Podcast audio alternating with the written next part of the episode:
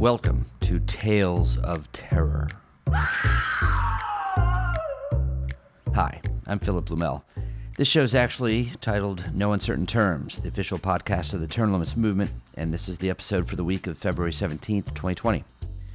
But recently, in the New Hampshire State House, there's been an attempt to spook legislators into abandoning their previous support for an Article 5 amendment writing convention. One after another, a parade of opponents spun fearful tales of conspiracy, chaos, and anarchy that would reign, apparently, if states were to send delegates to hash out a proposal for a constitutional amendment. Any constitutional amendment. Fortunately, our own Ken Quinn was on the scene with the facts. Before we get into that, let's find out how U.S. Limits Executive Director Nick Tomboulides fared in Washington, D.C. last week as he met with many of our nation's state governors. Hey, Nick. Hello, happy President's Day. Oh, thank you. Now, I understand that last week you spent in Washington, D.C., but didn't visit the president, but you visited with a lot of our nation's governors. How did that go? Yes. What were you there for? I was there. I was there. I hate flying to Washington, D.C. It's my least favorite city in America because it just mm. reminds me of all the wealth of the political class. You know, they don't make any product or service in Washington, D.C., and yet, like, four of the five richest counties in America are surrounding it. So do the math. But I attended the National Governors Association in D.C., which is a nonpartisan group. Um, every single governor is a member.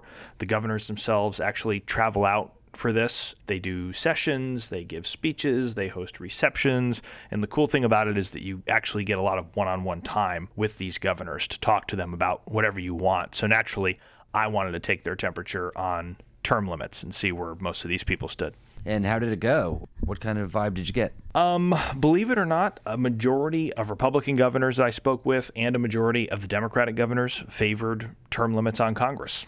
And oh, that makes a lot of sense to me. You know, they seem governors in general, they seem to be more reasonable people because a lot of them came from outside politics and 36 of the 50 governors have term limits. So you don't usually see someone squat in the position of governor for a very long time and, and grow out of touch.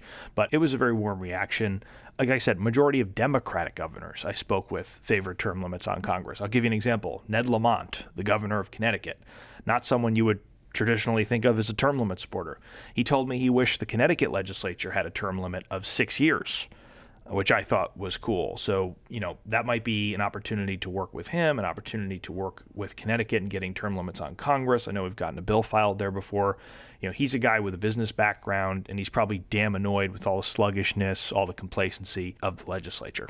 Right. I'm not too surprised about the attitude of governors when you think about the fact that they deal with legislatures and they're not actually part of it. So their interests are not exactly aligned with um, all the other legislators which is the problem with talking to legislators about term limits, of course.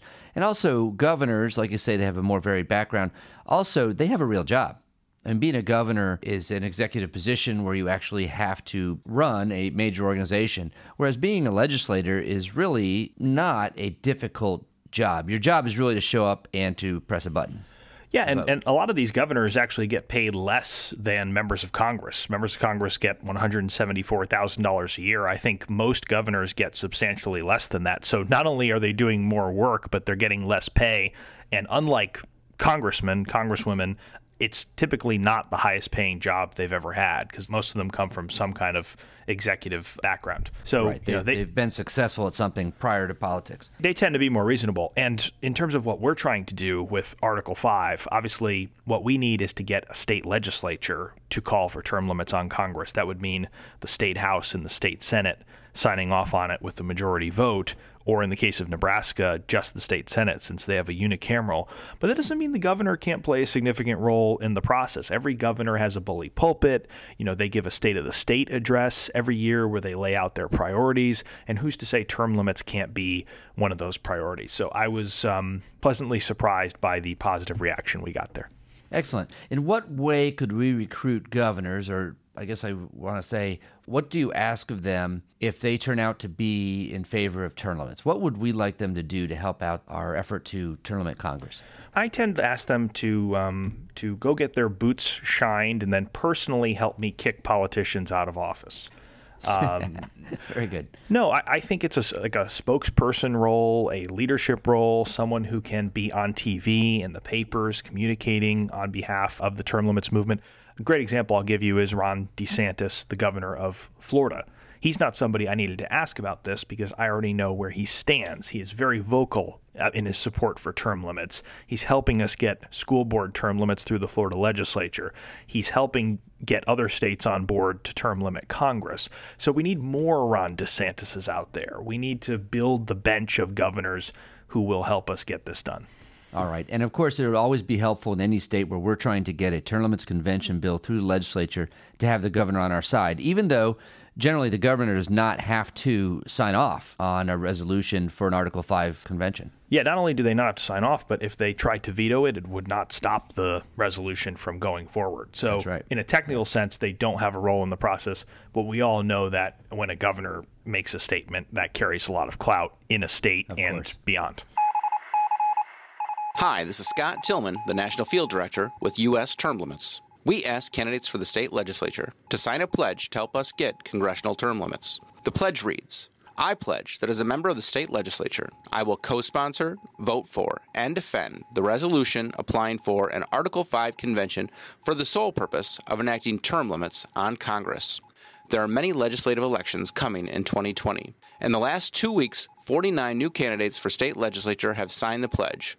We also ask federal candidates to pledge support. In the last two weeks, 12 new congressional candidates signed the pledge. The pledge reads I will co sponsor and support the U.S. term limits amendment of three House terms and two Senate terms and no longer limit. Candidates are getting real traction with the U.S. term limits pledge and with the U.S. term limits issue. If you have access to candidates, please ask them to sign our pledge. Pledges are available at termlimits.com. In the New Hampshire State House in January, a hearing was held before the House State Federal Relations and Veteran Affairs Committee about rescinding that state's application for an amendment writing convention under Article 5 of the U.S. Constitution. Now, that application wasn't about term limits, but U.S. Term Limits Northern Regional Director Ken Quinn was there to defend the Article 5 convention process against a parade of fearmongers. His testimony was quite frustrated, but it was also masterful. He's with us today on No Uncertain Terms. Welcome to the podcast, Ken. Hey, Phil. How are you doing? So, before we get started, let me set the table for the discussion. As listeners know, all 27 amendments to the U.S. Constitution thus far have been proposed by the U.S. Congress, right? But the founders also included the power for states by convention to propose amendments to the Constitution that the U.S. Congress wouldn't touch. They realized that it was possible that Congress itself might be the problem and that the convention route was provided as yet another constitutional check and balance. Now, in New Hampshire, because of this call for a Article 5 convention, critics put forth this resolution and there were hearings held on the other day about why the calls for a convention should be rescinded. And the arguments they made was that the convention process is dangerous and untested because one, it's never been done, and two, because you know we don't know the rules by which a convention would operate. But Ken, your testimony seemed to contradict that. It's not true, and that, I think that's why you could tell I was a little frustrated in my testimony. I did hear that. Yes. So what, what specifically when they say it's never been done? What do you say to that? I'd like to address that because typically in my testimony, I like to go over the history of these conventions, and we have a long, rich history of conventions of states, and it's it's fascinating history. You know, prior to our independence, uh, the colonies would uh, meet in convention to deal with issues, and then after our independence, and even after the Constitution was ratified, we still had conventions of states. It's, a, it's the means of uh, addressing critical issues, and that foundation to our system of government is still active and vibrant today. And so I like to do a little history lesson when I testify because not only have we had conventions, but we have one every single year. And I don't know if you want to get into that, but I like to share how we have a convention every single year. All 50 states participate in it, and it operates exactly like an Article 5 convention. And that was one of the things that caught my attention. So, let's talk about this convention because I think most legislators don't know about it. Most of our listeners probably don't know about it. So there is a convention of the states every year. What's it called? It was originally called the National Conference of Commissioners on Uniform State Laws. Today it's known as the Uniform Law Commission. Okay, and if, if you ever heard of the Uniform Commercial Code, um, if you're familiar with that, it came from this convention.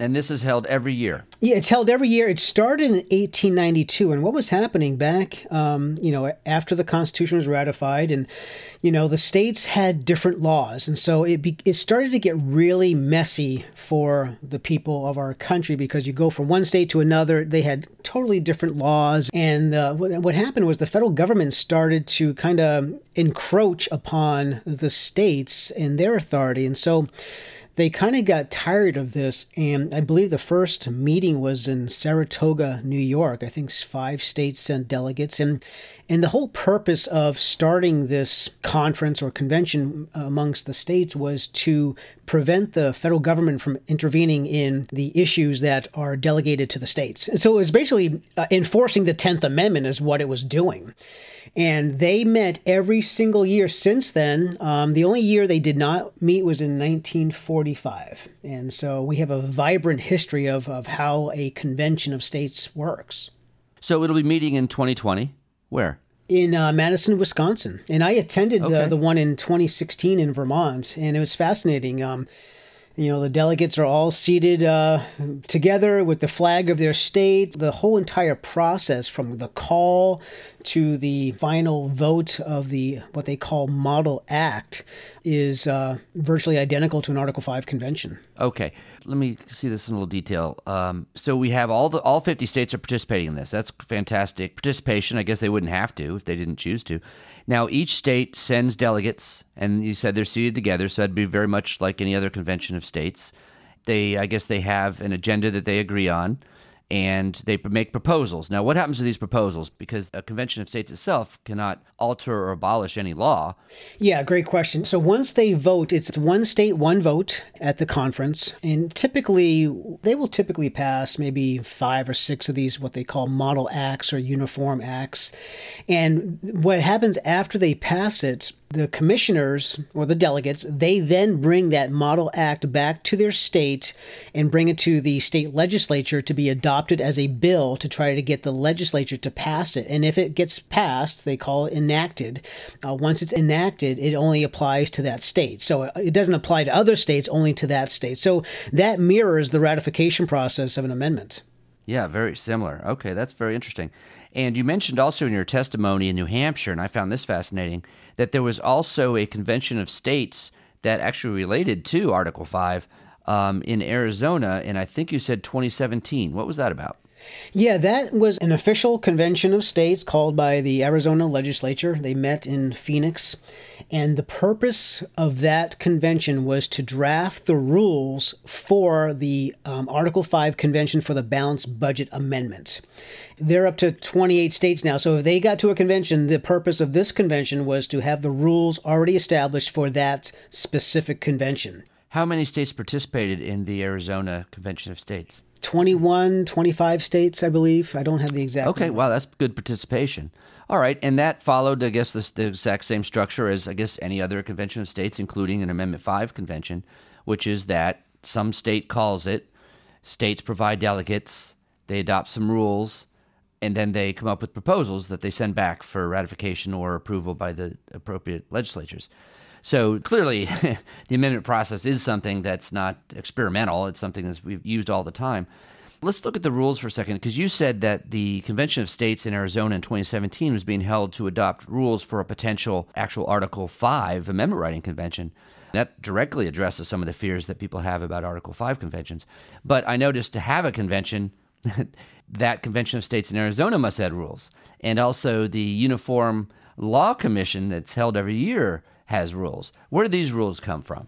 Yeah, and that's what's the most troubling and uh, disturbing thing about this opposition is that we use rules like this every single year. We, th- it's foundational to how these conventions operate. Um, You know, this is nothing new. In fact, the rules that the Uniform Law Commission operates under are very similar to the rules that other conventions of states have used way back when.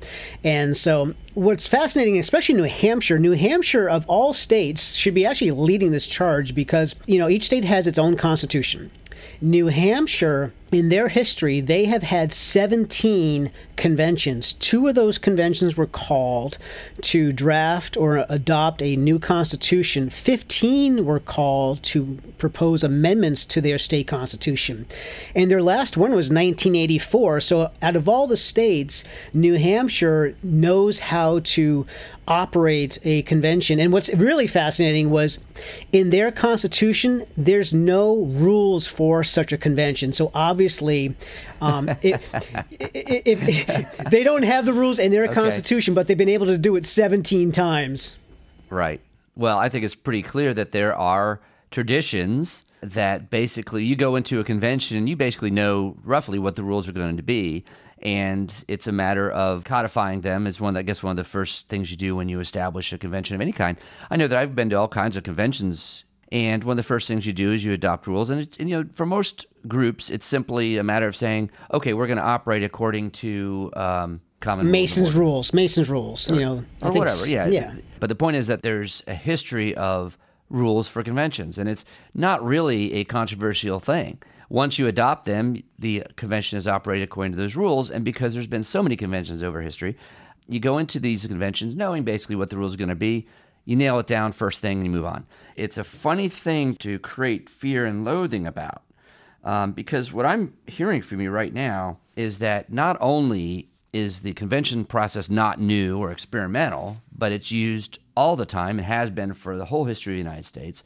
And secondly, that we have traditional rules for these conventions, plus there's actually rules that have been hammered out or being hammered out by the states right now specifically for an Article 5 convention. So when I hear all this, um, and I'm sure people listening to this podcast are thinking this is pretty weedy stuff, and they're probably not getting scared. What's probably they're getting bored. yes. So, right. I mean, this is this is like really boring stuff. So where did all the fear come from from these people speaking in front of this committee in New Hampshire? What are they afraid of? Well, it's you've got groups out there that want to maintain the status quo, protect, you know, protect the establishment, and they use this fear and they try to make it sound like this has never happened before. You know, now technically there's never been an Article 5 convention. That's correct. We've never had an Article 5 convention called. And so they use that, you know, I hate to say it, but they use the ignorance of people to make them very fearful of the process when they would just take the time to do a little research and realize, oh my goodness, we're using this every single year. This is an important discussion because even though it's not directly term limits related, we are looking to convince states to call for an amendment writing convention under Article 5 of the U.S. Constitution limited to the subject of congressional term limits. Now, Limits are so popular with the people that when this issue comes to a head, when we start getting enough states and getting close to critical mass, the political establishment is going to have to find some way to thwart us. And they're not going to want to admit that they're against term limits. So I think we're going to hear a lot more of this talk about, oh, it's never been done before. Oh, what will the rules be? Oh, this is a dangerous experiment, when it is not. Just hold it right there, Callahan. No tricks. Your organization's through, Briggs. There's a lot more where they came from, believe me. Uphold the law. You just killed three police officers, Harry. And the only reason I'm not gonna kill you is because I'm gonna prosecute you with your own system. It'll be my word against yours. And who's gonna believe you?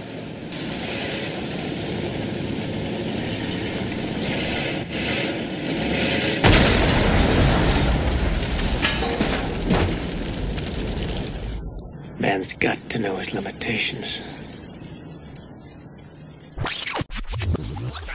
Did you meet any other notables in Washington while you were there? I did, actually. Um, I happened to meet the Honorable Speaker of the U.S. House of Representatives. oh, okay. Nancy Pelosi. I met Nancy Pelosi, and um, it was like Luke Skywalker meeting Darth Vader. All right. Thankfully, she did not say she was my mother because that would have been terrifying. But um, so I I got some advance word she was going to be there, and uh, the gears in my head started turning because I really knew I had to do something. You know, people who know me know I'm a little bit of a provocateur. If you weren't already aware of that, you know, I was the kid who would let the pet snake loose in the classroom and stand in the corner laughing my ass off. Uh, so combining my lack of maturity with a Nancy Pelosi appearance, and this is what you get. My original plan was to give her a copy of the term limits pledge but not just any term limits pledge, a laminated version, so that when I handed it to her, she could not rip it in half. right. Like she did with Trump's speech. So I had the pledge laminated, but I didn't, they were moving her so fast through security, there was no time. So I wasn't able to give it to her. But my plan B was to sneak my term limit sign into a picture with her and me, and that we were able to do. Yeah, I saw it. It's great. Which was really cool. So that picture is online. That picture is on Term Limits Facebook, termlimits.com, Term Limits Twitter. It's gotten like tens of thousands of shares from people. And what you didn't see was behind the guy taking the photo were like 100 people watching this. All these like political elitists in Washington, no less. And they see me whip out the term limit sign and they start cracking up as this is happening. And Nancy Pelosi looks at me and asks me why they're laughing. Yeah. and I'm like, I, I have no idea. so she she had no idea the joke was on her, and um, it was amazing. Oh, that's fun. And meanwhile, I was hanging out with Nancy Pelosi, and my wife was at an event with Rand Paul in Florida, who, of course, is oh. a very big pro term limits guy. So I'm thinking, sure. you know, I need to reevaluate my life choices here because something has gone horribly wrong. Why am I hanging out with Nancy Pelosi? Well, that was very helpful. Thank you very much. We also had some uh, concrete news over the past week. Down in Florida, for instance, you mentioned how we're working on trying to get um, eight year term limits on all of the school boards.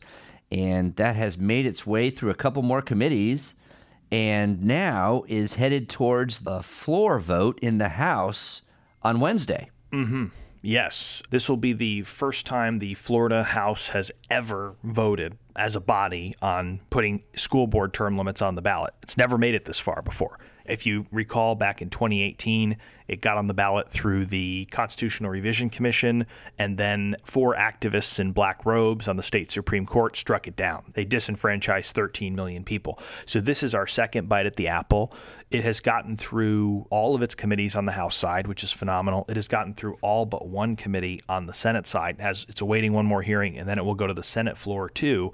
And if it gets a three fifths vote in each chamber, it will be on the 2020 ballot. So every Floridian will get to decide it, which is really cool. Well, I'm not counting chickens yet. We got a little work to do, but I mean, we really have momentum on this, and it really looks like fingers crossed that we're going to cross the finish line. We do. All the hard work, all the elbow grease has been paying off. We've been mm-hmm. schlepping mm-hmm. our way around the state for the last three years, just talking to people about this, building coalitions, getting legislators signed up behind it, writing op eds, writing letters to the editor. So many people have worked so hard. It's been a true grassroots campaign, and now we're just starting to see the uh, fruits of that effort.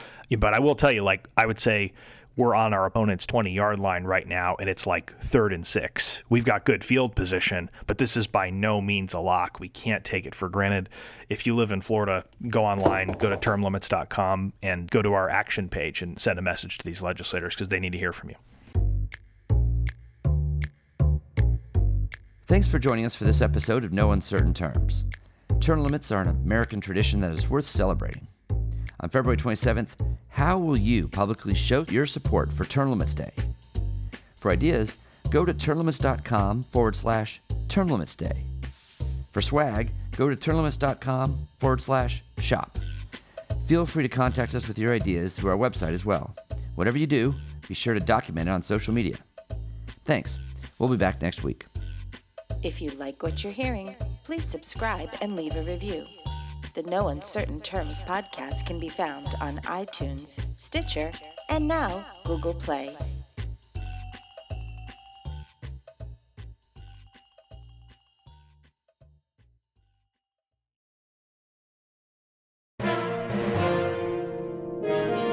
USTL.